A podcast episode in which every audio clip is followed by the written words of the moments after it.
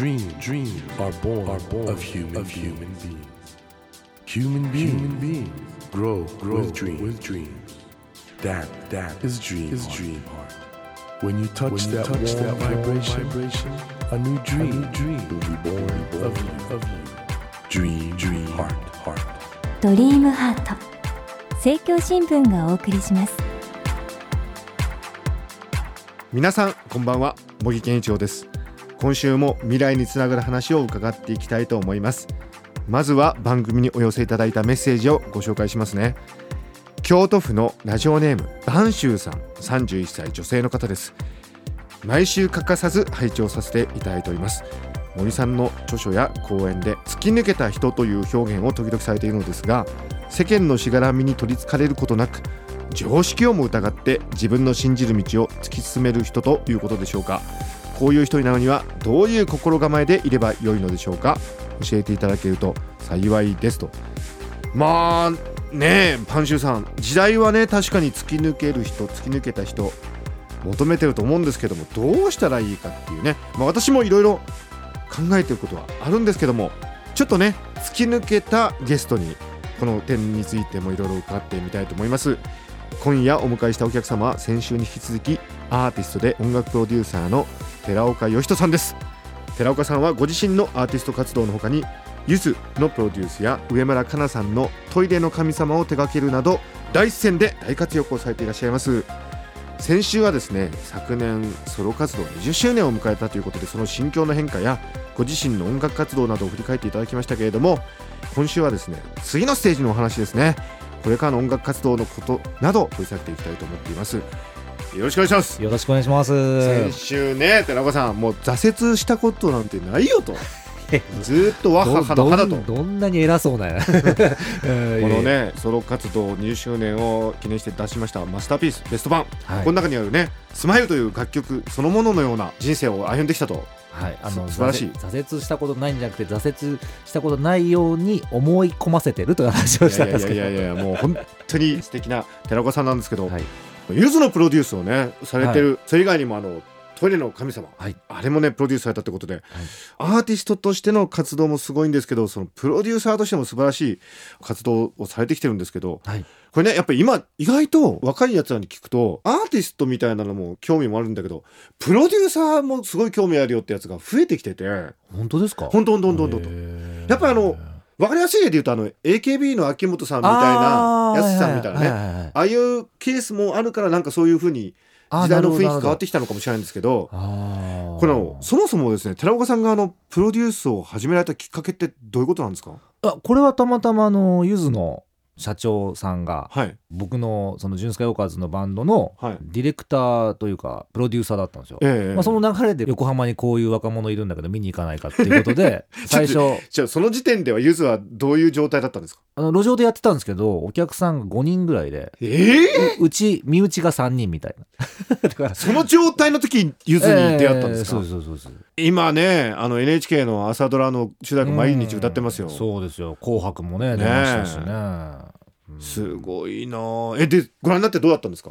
世の中は小室哲哉さんみたいなこうダンスミュージックがもう全盛多分ヒットチャートのほとんどがそういう音楽だった、はいはいはい、でそういうところにこのフォークギターで弾き語りのこのシャウトしてるような音楽がもしパッとこのチャートに入って通勤してるサラリーマンのヘッドホンからこの曲が流れてきたらきっと涙出るんじゃないかなと思ったんですよね。だからあの要はこれが売れてるからこういう人たちをやろうとかこういう音楽をやろうじゃなくて、うん、これが売れたらいいなっていう売れてないけどももう今世の中が全く今流行ってないこういうものがドーンと日本の音楽の真ん中に来ると面白いことになるんじゃないかなっていうぐらいです。だから売れるとは思ってなかったんですよ全然あその時点では。はい希望がありましたけど。あるかもしれない未来の姿が見えたっていうそういうにおいてはゆずにとっては恩人ですね。恩人でしょうねとか やっぱりそういう意味ではね、よくヒット曲って、一度同じの出るとまた周りがそういうのを求めちゃうっていう前と同じようなやつで。もこれだとやっぱりヒットって、あんまり続かないっていうか今寺子さんおっしゃったように、むしろその時代の空気の中にない音、そうそうですね。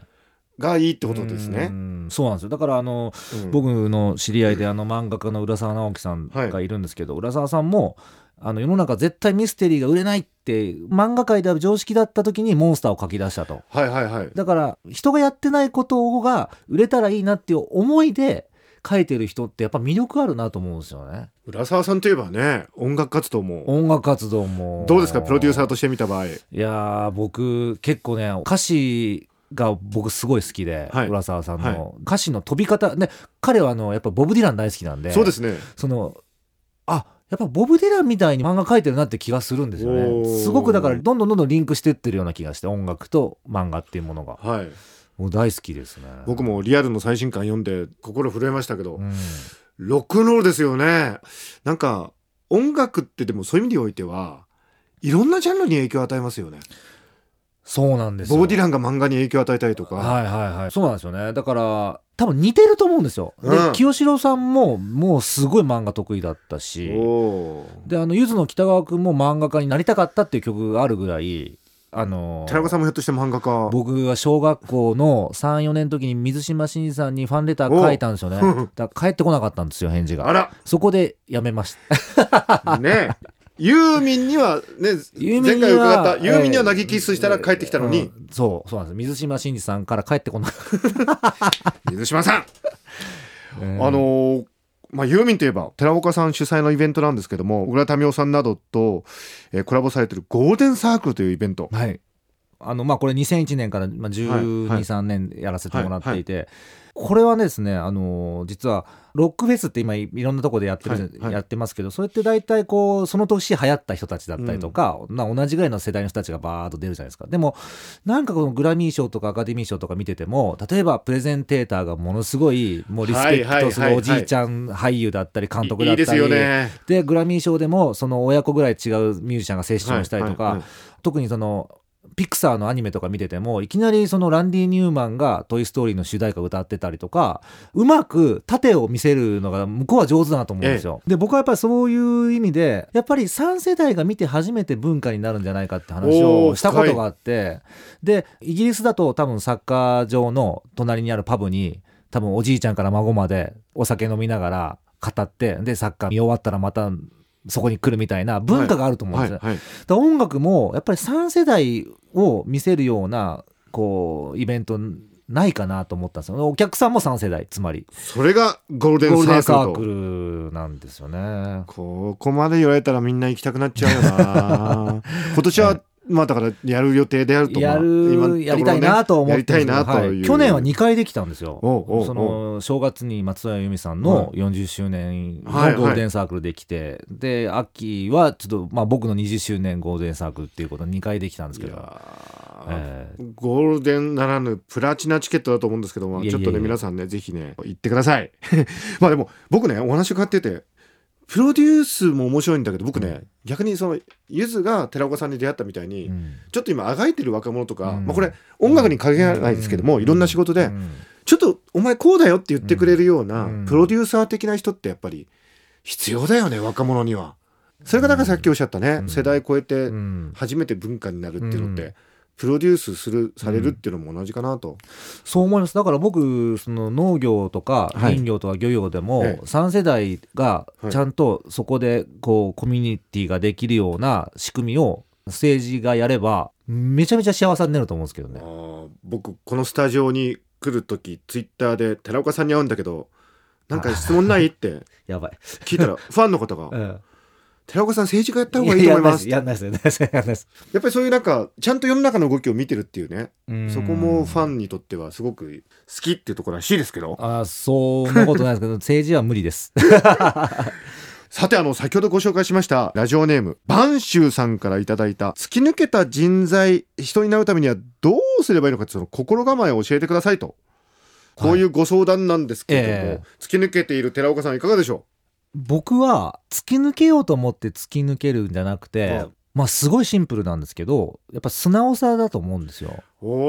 素直っていうのはすごく実は難しくて、はい。人によってはわがままに取られるし、ー、うん。横柄にも取られると思うんで素直素直に生きるって子供が一番素直だと思うんですけど、はいはいはいでもその素直さにやっぱ明るさだったりとか爽やかさこれを持っった素直さでいければ僕おのずと人に信頼されるし、はいあこの人の言うことはじゃあちょっと聞いてみようかっていう意味では結果的に突き抜けていくような気がするんですけど。なるほど。まあ難しいそれすごくいい話だな。よくね、うん。世間ではうん。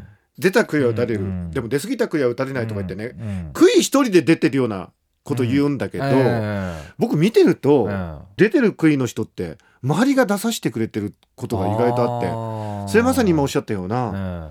素直さ思いの素直さそしてうん。爽やかさみたいなので、えおっしゃった。こいつがやることだったらちょっと応援してあげようかなみたいな。えそうですよね。杭は一人で出てるわけじゃなくて、うん。みんながなんか杭をうん。押し上げてるような、そうですね。僕の知り合いがあの上海で、はい。あの旅行会社のアテンドをしててねそれが日本からの VIP の人たちつまり会長とか社長とええかそういう人たちだけをアテンドする仕事をしててその友達が言ってたんですけど会長クラスの人にみんな共通してるのは、いはい。まずみんな謙虚。でみんな優しい。でみんな面白いって言うんですよ。いやーこれ大事なことですね。だからみんな突き抜けた人って、もしかしたらものすごく怖い人だったりとか偉そうな人だったりある,、かもしれないけどでもこの3つ持ってる人じゃないと逆に突き抜けられないのかなっていう気が、で僕そのさっきのゴールデンサークルでももう大先輩いっぱいいろんな人とやりますけどこれみんな当てはまるんですよ。みんな優しいしみんな謙虚だしみんな面白いんですよね。誰かが言ってたんだけど、うん本物はみんないい人だって言ってた。誰かが。あ俺ねこれそう思いますよ僕も、うん。僕もあの松任谷由実さん何回かアメリカってお話してるんですけど、う本当いい人ですよね。んいい人ですよね。だからなんか本物でうん。いい人じゃない人っていない気がするんですよ。うん。もちろんあの寺岡さんも本当いい人だなって思いますし。いやいやいや。だからうん。やっぱり突き抜けるっていうのはなんかねこの播州さん。うん。なんか一人でなんかやるって思うとうんちょっと辛くなっちゃうんだけど、うん。みんなで助けてもらってうん。思いをねうん。貫くっていう考えたらできそうですよね。そうですよね。僕はあの前から思ってるんですけどミュージシャンって、え特にあのバンド組んだりだとかゴールデンサークルみたいにコラボする時ってやっぱり人間としてうまくいってないとダメでしょ？いやそれしかないですね。それしかない。結局人と人な気がしますけどね、えもう人に始まって人に終わるというか。あとプレーに人が出ますからねやはりああそうかそうか、ん。音楽聴いてて分かっちゃいます？音楽出ますよ結構。おー怖いな。だからでも音楽っていいのかな？うん。だから結局その音を出した瞬間に年齢も関係なくなるっていう素晴らしさもあるんですよね。わステージ上がったらもう先輩も後半もなくなって笑顔で音を弾き合うとか。もう音楽の素晴らしいとこってやっぱそういうとこあるような気がしますね。ーなんか布袋さんがね、ええ。ロンドン行って、うん。小さなパブでこれから今日ライブだっていう時なんか、またここに帰れるんだってうん。ツイートうん。去年されてたんですけど、やっぱり音楽ってそういうとこあるのかな？あると思いますそれは。だしうんその小さなパブで表現できない人が多分東京ドームで表現もできないんじゃないかなって気がするんですけど。かっこよすぎっすよね。ええ播州さん。寺子さんかっこよすぎですよね。いやいやいや僕は東京ドームでできないんですけど。いやそれぐらいだ規模はそんな僕は関係ないんじゃないかな。いけないんだね、あのー寺子さん、はい。今年は何しますか？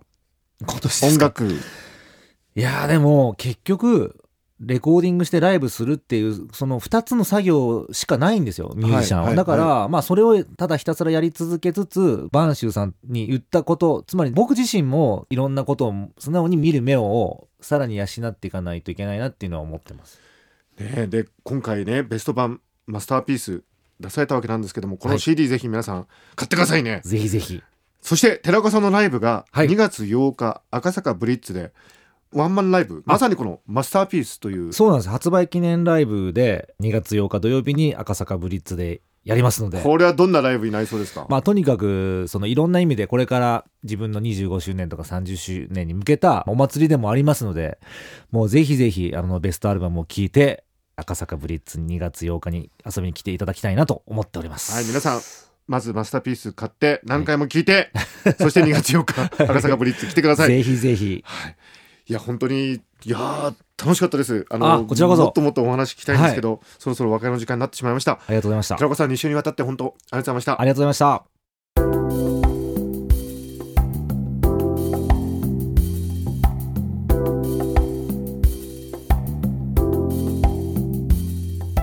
Dream, dreams can't be seen, can't be seen with a naked, eye. naked eye.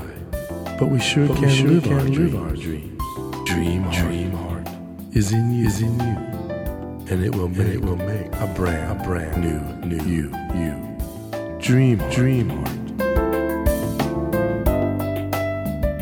ドリームハート今夜お迎えしたお客様は先週に引き続きアーティストで音楽プロデューサーの寺岡義人さんでしたいやー音楽っていいですね。いや僕も音楽聴くの大好きなんですけど、まあ、寺岡さんいい意味での音楽オタク？やっぱりね一つのことにエネルギーを注ぐってことですよね。そうすると自分の人生の糧になる。まあ寺岡さんはね音楽にほんとずっとそういう形でエネルギー注いできたわけなんで音楽がね寺岡さんの人生を素晴らしいものにしたということでその辺りはねそれぞれの現場でそういうことをやっていきたいなっていうまあそういう思いを改めてした次第です。さてドリームハートのホームページでは今日ご紹介したような相談メッセージをはじめ私茂木健一郎に聞きたいことゲストの方に相談したいこと番組へのご意見など何でも構いません。あなたからのメッセージを絶賛募集中でございます。ドリームハートのホームページにアクセスしていただいてメッセージボタンよりお送りください。お待ちしてます。さあ来週なんですけれども昨年第11回開口武史ノンフィクション賞を受賞された作家の黒川翔子さんをお迎えいたします。どうぞお楽しみ。それでは来週のこの時間までドリームハートお相手は森健一郎でした。ドリームハート。政教新聞がお送りしました。